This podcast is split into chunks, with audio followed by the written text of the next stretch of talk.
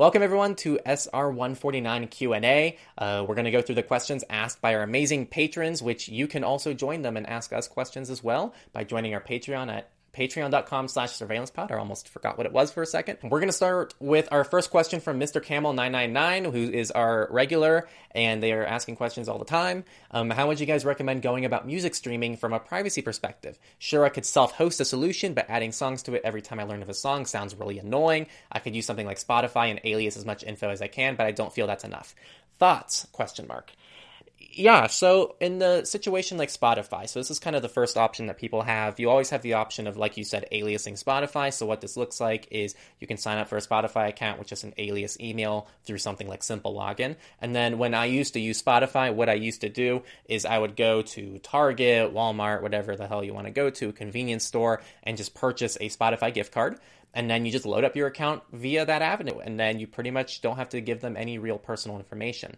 And then on my desktop i would only use the spotify web app so it was never installed locally on my system and i would tunnel this through a vpn i would use my ad blocker and you can combine this with like dns tools to block anything else you want to block and then over on the mobile device, um, if you're using an Android device, it's really easy because then you just use a work profile or a separate user account for Spotify. And if you're on iOS, then you just install the app and it, it, it's fine. You know, it's not the end of the world.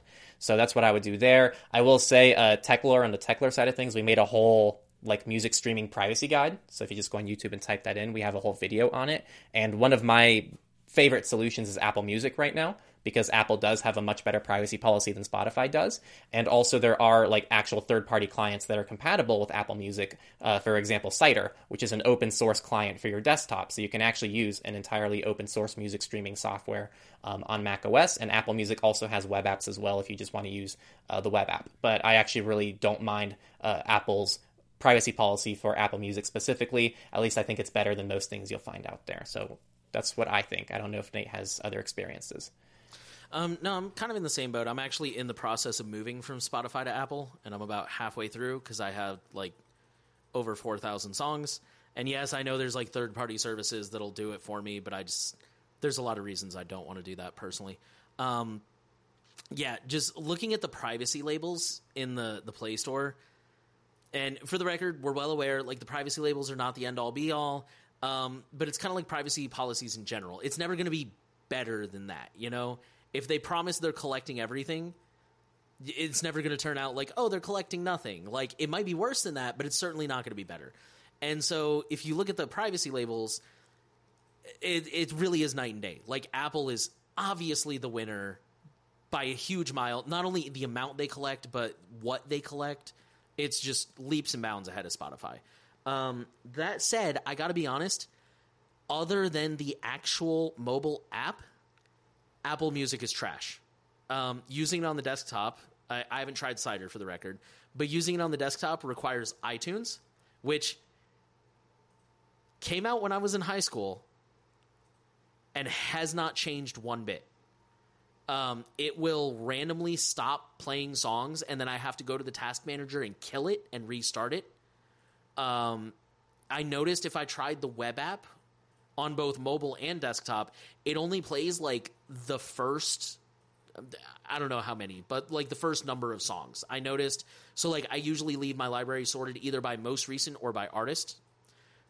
um and I notice when I do that, like let's say I've got it sorted by artist, I only get like A's and B's and maybe a couple C's in my shuffle and I'm like, okay, where's Wage War? Where's Nine Inch Nails? Where's you know all these other bands that should be there that are not?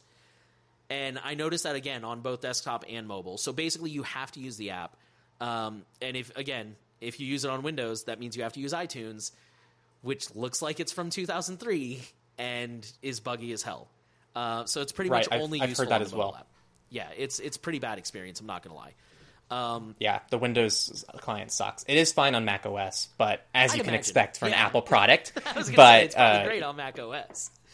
right. Um, Actually, it's still I, I still have issues with it on Mac OS, but yeah, I've heard it's horrendous on Windows. It's great on the mobile app for the record. If you download the actual app, it's great. Yeah, no, I'm with you. As far as like you could self host, and for the record, as a musician, please go buy the album, preferably first week. It really, you guys would be shocked how few album sales it takes to actually put a band on Billboard. I, I'm a big fan of the streaming services just so I can discover that new band or that new stuff. But yeah, if you do go the Spotify route, um, Henry laid out a really good thing. But also, I would add on to that. Just I'm sure it goes without saying, but permissions in the mobile apps. You know, Spotify is really data hungry. Try to lock it down as much as you can and restrict the permissions on your phone. So this next question comes from David Johnson, and uh, basically they're asking about technical documentation for Windows 10 or 11 and the clipboard because uh, you know it's it's pretty complex and it seems depending on where you paste whatever it is, whether it's a file or a URL or whatever, it seems to pull um, some additional like metadata and stuff like that. And they mention also that you know we've we've covered stories in the past about how like Microsoft can see your password because now they're trying to crack down on that kind of stuff. Um, the short version is I don't know of any technical documentation. I did do a quick Brave search, and uh, admittedly, like when I say quick, I mean like real quick. Like I didn't even really click a lot of the links. I just kind of saw what some of the stuff that popped up was. It wasn't super helpful. I did want to take this minute. The reason I wanted to address this question is because I think this would be a really good question to ask other privacy people.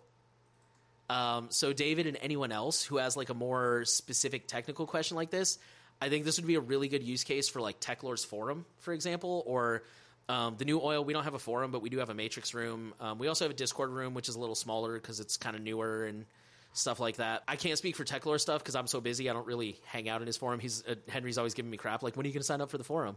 But uh, you know, I, I know at least in the new oil room, like I ask people questions, or yeah, I ask questions from people there sometimes. Like, there's some really knowledgeable people that know more than I do, and like sometimes I'm like, you know, hey, I have this thing with Nextcloud, and like three people are like, oh, I use Nextcloud, what's up? Or like, I've installed it before, or like, I've used that server, that OS, that thing.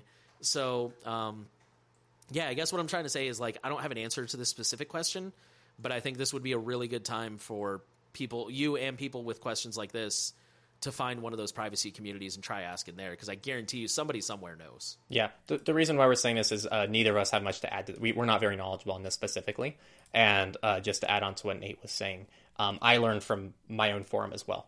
Um, there's a lot of people there uh, who know a lot of things uh, and are familiar with things that I'm not familiar with. And so I learned from my forum. Uh, people learn from me in my forum. I love the forums. And then I'm sure Nate has a similar experience in his community as well. So um, that's where these communities can be really nice because we don't know everything. But yeah, that's that's really it for the week. Um, I hope you all enjoyed the Q and A.